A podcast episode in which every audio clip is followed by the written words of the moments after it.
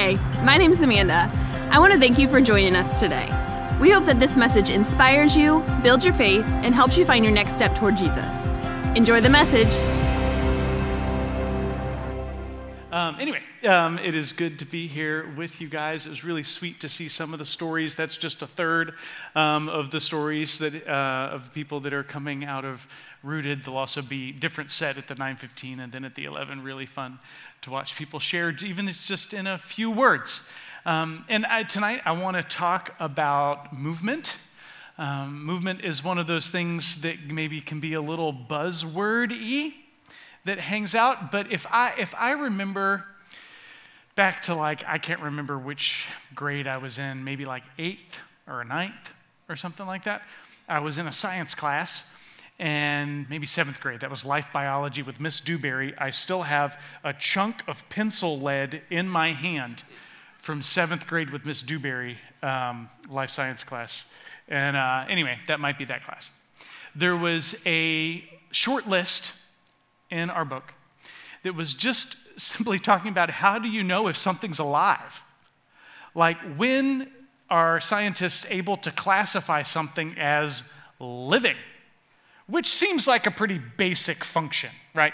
Basic thing to be able to, to distinguish. And there were just a couple of markers, really. And one of them is just simply that things move. If something is alive, it is going to move, it is going to grow, it is going to change in some meaningful way under its own energy, like not just acted on by an outside force, but that thing is going to move and grow and change. Case in point, if there is a fly in your kitchen and you smack that sucker and it keeps moving, you smack it again. Because you know if it's moving, it's still alive, and that's not what you're going for at the moment, right?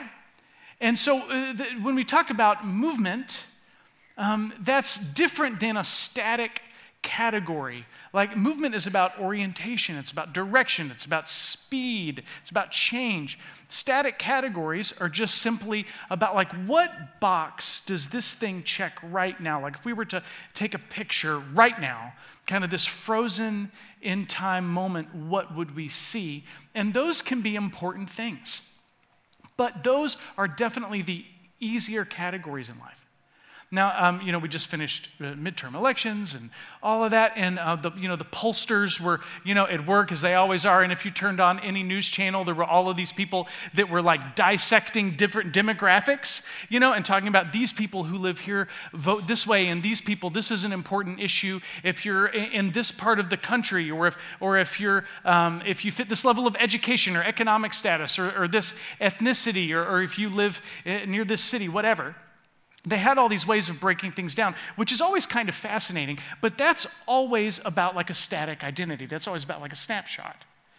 And when we introduce ourselves, those are the kinds of things when we think about ourselves that we tend to default to. This is how old I am. This is where I live. This is what I do for a job or where I go to school or something that I am a specialist in or, or some part of my past. Um, this is uh, my education level, or how much money I make, or how much money I spend, or what I choose to spend time on, or, or, or this is a group that I am a part of. Maybe how I tend to vote, or think, or identify, whatever. And those static realities, those, those are important to know and talk about. But the Christian life seems to focus more, not so much on a static identity but on something we would call movement because that's where the life is. That's how you find out if something is living and breathing or if something just checks a box and exists in some category that you could put on paper. And in a little bit, um, towards the end of this sermon today, I just want to take some time and brag on you guys. So, heads up, you're not in trouble. Um, good, good stuff to talk about. And, uh, but I, I just, I want to look at um, one of the foundational scriptures for me in my life, particularly when I was in middle school and high school. This was one of those things that was baked into me because my, um, my youth pastor is what we called him back then. Um, they, he, would, he would inject this verse into just about everything. You know, was how he signed his letters. And um, if he uh, gave a, a, little talk, he would often incorporate this in. And I, I heard this probably thousands of times, literally. And it kind of got down in my bones, you know, like things that you hear thousands of times tend to do.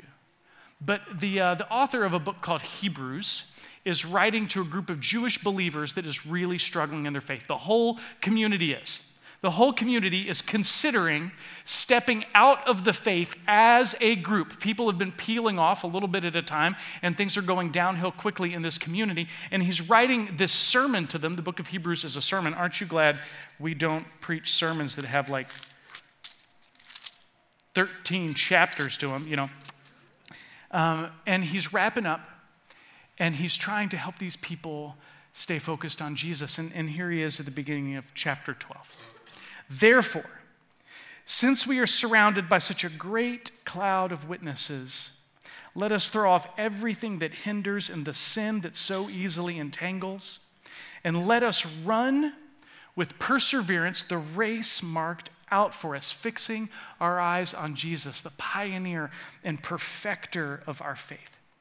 For the joy set before him, he endured the cross, scorning its shame, and sat down at the right hand of the throne of God.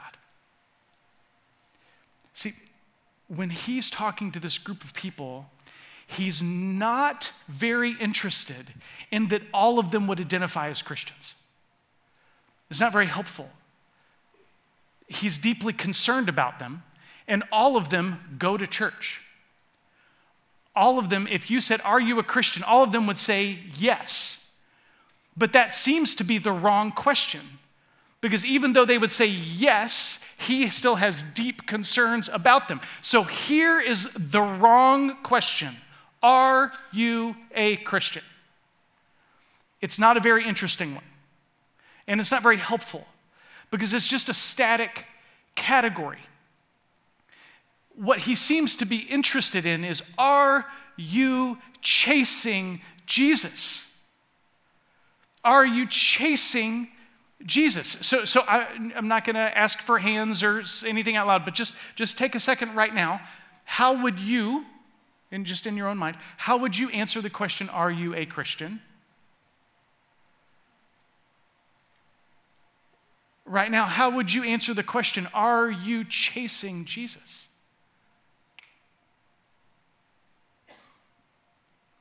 And, and the implication there is that someone can say yes to the first question and no to the second. What I find more interesting is I know people that would say no to the first question Are you a Christian? But if you asked, Are you chasing Jesus? they would say, Yeah.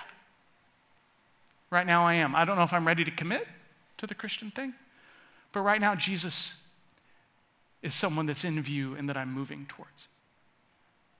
And so I, I just, I just want to take um, some time together tonight and look at this incredibly crucial, beautiful couple of verses and break them down a little bit for us as we talk about movement. Because remember, the thing that we're not after is some category that we fit in or some check box, box that we would check or, or, some demographic that we would fit into. The, the question we're trying to answer is Are you chasing Jesus? I've heard it said so many times, uh, it's, um, it's a little bit um, uh, cliche but cliches can be, exist for a reason. That Christianity is a little like a bike either you're moving forward or you're falling off. You know, and, and, and it can be like that. We can maintain our, our category all the while be in danger of falling off the whole thing, which is why this book was written, for example. So let's, let's just break it down. And by the way, um, you should memorize this verse, these couple of verses. Just take some time. Hebrews 12, 1 and 2. You can do it. Um, you could have it memorized by Friday. Um, so, so take some time and do that this week. Hebrews 12, 1 and 2. Go you. Okay.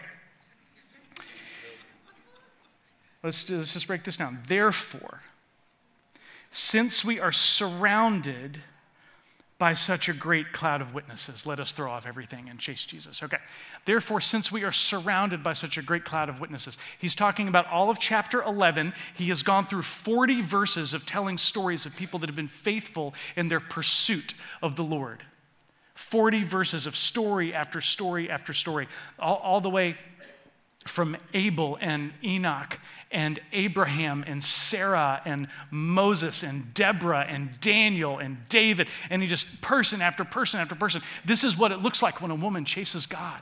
This is what it looks like when a man chases God. And, and it's interesting that he says that, that that is part of what breaks our momentum, like our, or our lack of momentum, our inertia that's holding us still. If we can get around and get in view some people that are chasing after God that that has a way of helping us break our inertia. That's one of the values of something like Rooted. Uh, or, or whatever discipleship strategy it might be, is you get around some people that are moving. And I have found that if I get around anybody that's moving towards Jesus, it makes me move. It doesn't even really matter how far they are on their journey, although sometimes having people further out in front of me is a very good thing. If I am around anybody that is moving towards Jesus, it makes my feet move a little bit too. Now, here's the thing they are in a community where everybody is on a bike that's not moving forward and it's getting wobbly and about to tip over. And he's trying to remind them that there are people that have been chasing after God, and this is what their stories are like. Are, eh, are you moving forward in your faith? And if not, are you around some people that are? Maybe that would help.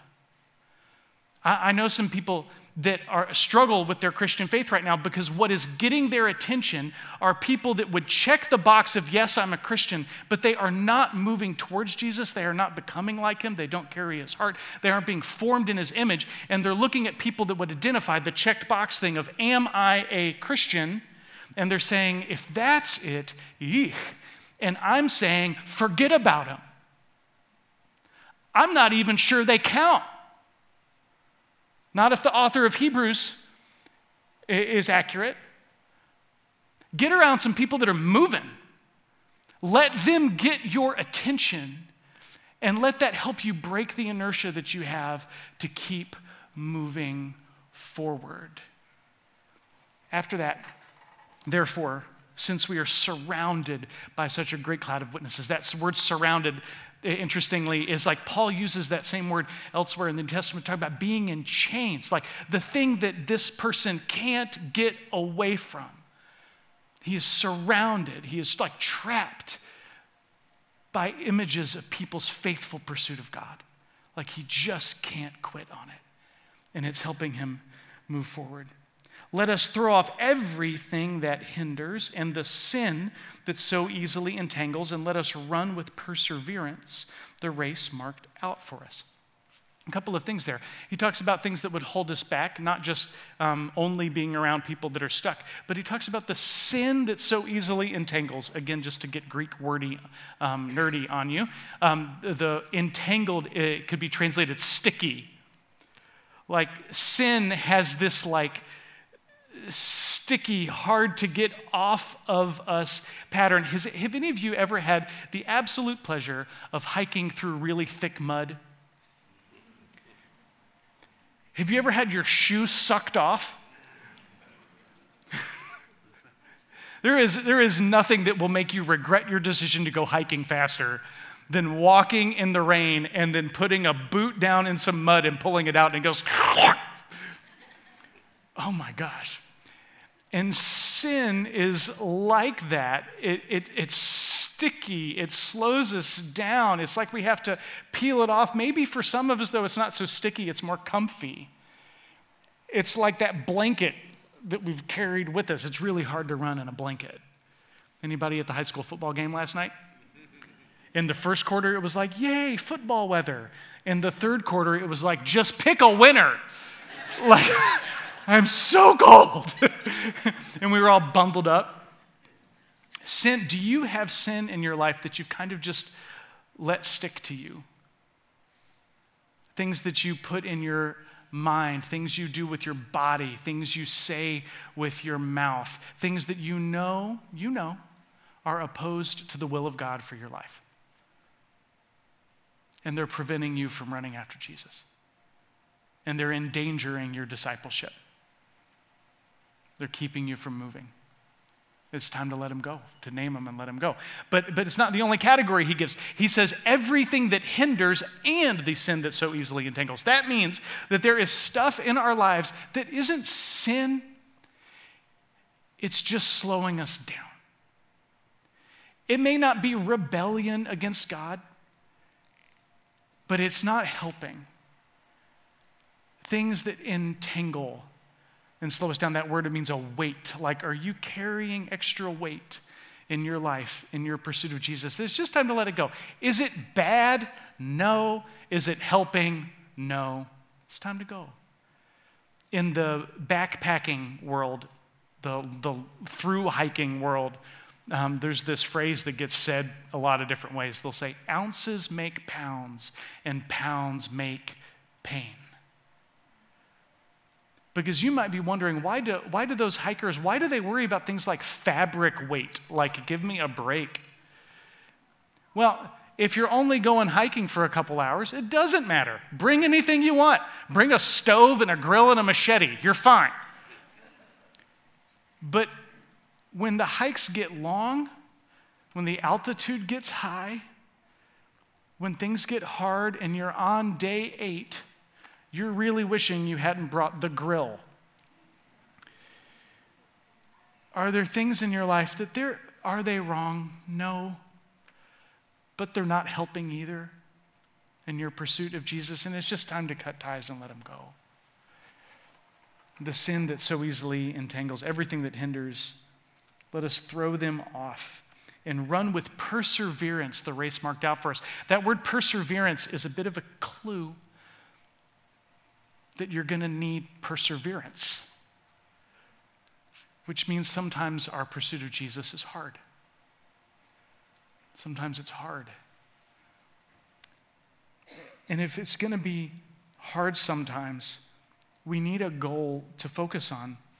He says, fixing our eyes on Jesus, the pioneer and perfecter of our faith. Jesus is our goal, He's our model, and He's out there. I wonder if, for this group of people, I wonder if the image that He has in mind is when Jesus encountered His disciples, some of these people might have met Jesus, might have eaten with Him. So uh, we don't know. But I wonder if what He has in mind, the author or she, is someone who Jesus came up to and said, Follow me. Because interestingly enough, when Jesus encounters his disciples and he asks them to follow me, the gospel comes to them. This is important. The gospel comes to them while Jesus is on the way to somewhere else. And so we don't join Jesus just to sit and chat. Us too, yes, there's intimacy with Jesus. We join him on his way to do something else. He's on the move. And follow me means if we're going to be with Jesus, we're going to have to move too. And I wonder if for a while, if they were keeping in step with Jesus, but they've stopped moving forward. And as Jesus has kept going on his mission, if now he's saying, you need to fix your eyes down the road. And it's time to play catch up, guys. Jesus is on the move, and it's easy to lose our faith while we're sitting still, worrying about our comfort. But it's time to go and catch up with the God who called us to follow him on his mission. When we were going through our values as a church several years ago, and we wrestled them down. We got down to three. We are outwardly focused. We thrive in community and are, are like the centerpiece of we never stop moving towards Jesus. So, how's that going for you? Have you, have you stopped moving? I remember distinctly when I was particularly um, on fire, just lit up about my faith. Um, I looked at my life and there was some stuff that needed to go. And one of those things for me was um, were some idols in my life. And oddly enough for me, what that was was some music that I was so into. And it wasn't because it was sin, it wasn't sin. It was just way too important to me. And so I set it aside for about a year. I'm just not, I'm just not going to put anything in my brain right now that isn't about Jesus. I need to realign. And then, then we can do Led Zeppelin again. You know, you with me? Right? I needed a bit of a break because I, I wanted, I wanted to chase you. We never stop moving towards Jesus. Are you moving right now? Are you moving? He goes, fixing our eyes on Jesus, the author or the, the pioneer and perfecter of our faith. For the joy set before him, he endured the cross, scorning its shame, and sat down at the right hand of the throne of God. If Jesus is our model, if he is the perfecter of faith, if, we, if we're going to live a life like his, then this is a piece we can't miss. Um, in Jesus' pursuit on his mission, he had to go through difficulty. There was self denial. Why? For the, anybody hear me? For the what set before him? Joy. Joy. Not for the guilt set before him not for all of the I was really supposed to to be a good Christian set before him. Not for all of the my mom would be so disappointed in me set before me that I endured the cross. Jesus went through hell not because being in pain is holy, but because getting joy is holy. And for Jesus, joy was on the other side of dying to self and it is for you too. And so we will not be motivated to, to leave comfort and pursue Jesus by guilt or by shoulds or by leverage or by like, um, like a pump up pep talk. It's not going to happen. The only thing that will move us through difficulty to the other side is the pursuit of joy. And joy is often waiting for us on the other side of giving up our lives and receiving new life from Jesus. So here's the thing I, I, cannot motivate you by all, I mean, we can get people to move a little bit, you know, by like just like guilting people into it. But at the end of the day, it's going to come because someone sees Jesus and they know that he is their joy. That they have met and been encountered by their risen Jesus in some way. And they want to be with him. And if we're going to be with Jesus, that means we are going to have to move past through the difficulty to be with him on the other side.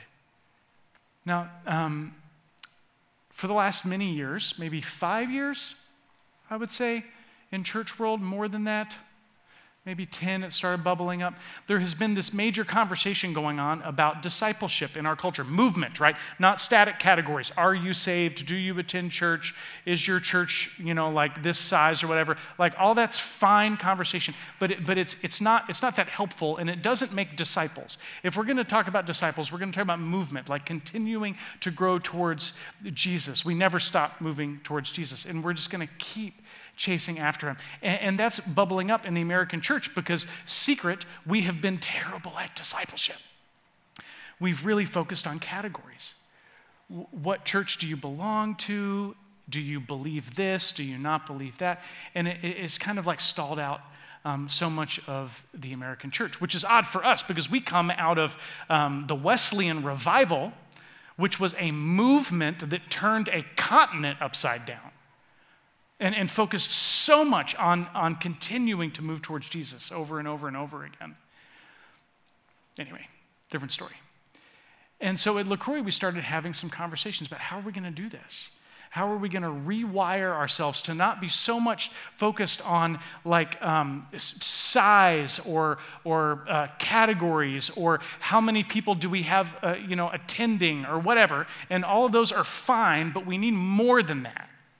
And, uh, and so we got to work on, on a discipleship pathway, on a, I call it an ecosystem, but apparently discipleship ecosystem is not a very marketable term.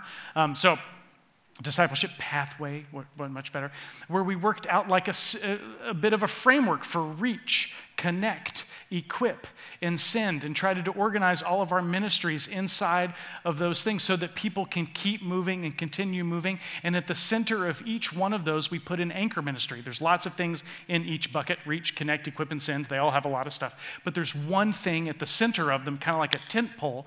Now, like in reach, we have alpha, in connect, we have rooted, um, we have emotionally healthy uh, spirituality in the um, in equip, and we have bands in send. And, and guys, can, can I just brag on y'all for a little bit? After, I mean, we, we were pushing you guys a little bit. We can't make enough room for you guys. Uh, look, when I'm in a group of pastors and they're all sitting around moaning about how they can't get anyone to move forward in their discipleship, I have to awkwardly stay quiet. Because if they get to me, I'm going to be the party pooper that's like, I don't know, we have hundreds of people signing up for everything we do, and I don't know what's going on. I mean, like, we can't make enough room.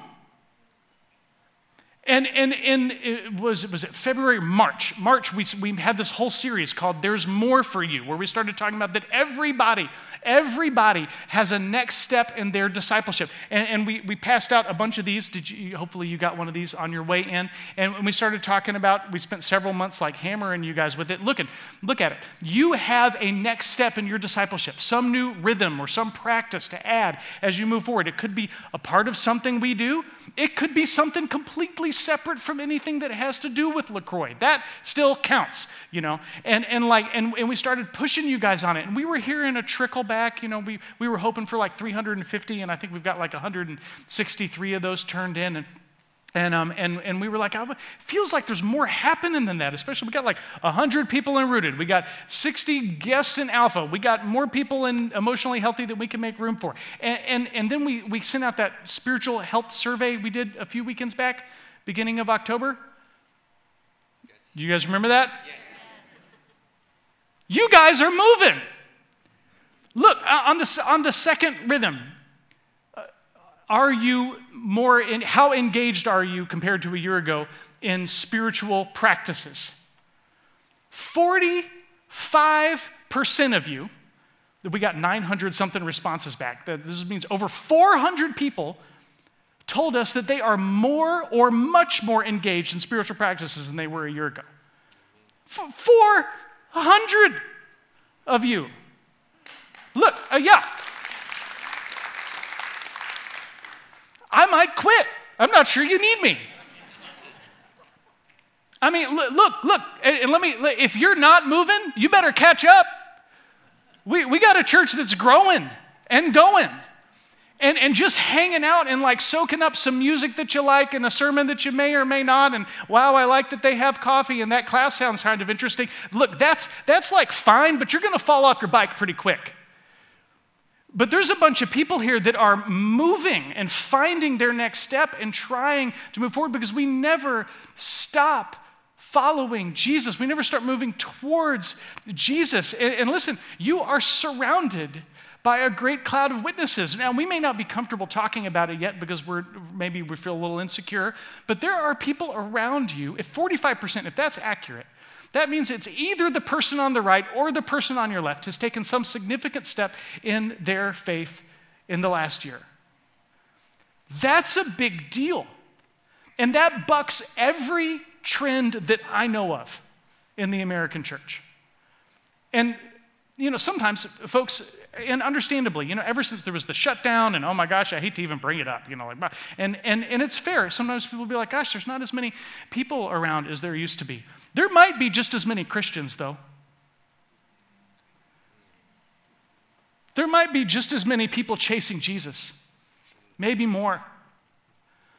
And am I called to put butts in seats, or am I called to help people move towards Jesus? I think it's the second one. And look, I'll take that every day of the week and twice on Sunday. And so I just want to let you know I'm proud of you. I'm proud of you. We have called you up, and unless you're lying, which is a sin in church, uh, you have responded. You have responded. So I just, there is no way to like, like I said, like pep rally people to it or anything like that. But in verse 3, Consider him, Jesus, who endured such opposition for sinners, so that you will not grow weary and lose heart. Consider him. Like this author can't get off his mind two things. One is the people that have run the race before, and Jesus, the forerunner who's out in front calling us to him. And so, just do you see him? Do you see him? Are you moving? Do you see him? Because if you can see him, he's worth following. He's worth breaking inertia. He's worth leaving some stuff behind, even some stuff that feels real good and cozy and everything, but he's just better. He's just better than all of it. Do you see him? Because there's more for you. There's more for you. There's heaven on earth waiting for you when we meet Jesus here and now. And then you get to be heaven on earth for someone else who needs it real bad. And so I, I just, partially because I, I, want, I want to hear from you guys, um, because I know there's been a lot of movement, and partially because um, I know there's some folks that still need some. When you, when you came in, would you grab one of these? Would you grab one? If you didn't, just stick your hand up and we'll, we'll get one to you. We got one, someone here that needs it. Just keep your hand up. I know your arms get heavy after a while. Allie, I was told there, you would have somebody Pass them out. There you go. And I'm um, just keep, and, and here's during the next song, here, this just says, this has your name, has your phone number. You don't have to give us your phone number, but we would love it. And it, it just, it just says, what, what is the next step that you took to go deeper in your discipleship? And we would love to hear about that. And then you can drop them in these baskets or these like voting box looking things on your way out. I don't know what they're called. And we would love to hear from you.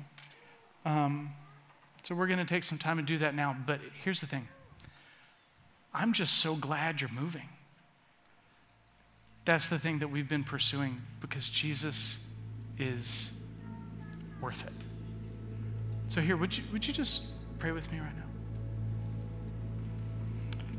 Lord God, Jesus, I'm, I'm, I'm proud to be the pastor here. And Lord, would you, would you help us to continue to pursue you? And for those of us that need a little inertia break, a little, a little bit boost of energy, a little shove in because we care, God, would you help us to give that? And God, for the person that's running and they're feeling a little weary, would you give us encouragement? And Lord, for the person that is just so excited about you right now, God, I pray that that, that would spill over to the rest of us and that it would pull us with them. Because we don't want to miss you, Jesus. You're worth it. Thank you, God. If you enjoyed today's message, make sure to subscribe to this channel. Feel free to share this with others that God has put on your heart. To learn more about LaCroix Church or to find your next steps, head to lacroixchurch.org. Thanks again for checking us out, and we hope to see you soon.